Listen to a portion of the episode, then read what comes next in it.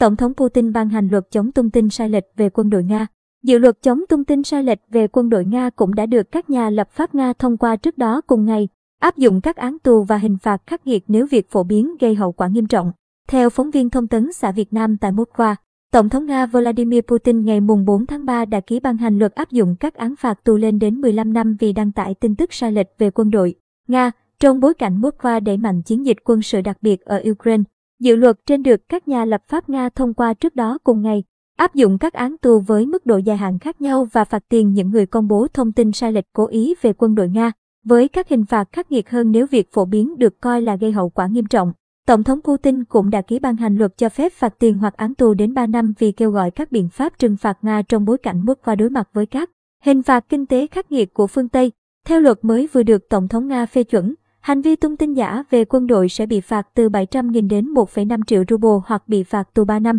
Nếu sử dụng chức vụ quyền hạn để tung tin giả hoặc tung tin giả để kiếm lợi sẽ bị phạt 5 triệu ruble hoặc bị phạt tù từ 5 đến 10 năm. Nếu hành vi phát tán tin giả về quân đội Nga gây hậu quả nghiêm trọng, đối tượng thực hiện hành vi này sẽ bị phạt tù giam từ 10 đến 15 năm. Hôm ngày 26 tháng 2, Bộ Quốc phòng Nga đã khuyến cáo các phương tiện truyền thông đại chúng nên cảnh giác với việc lan truyền tin giả, thông tin sai lệch về hoạt động của quân đội nước này.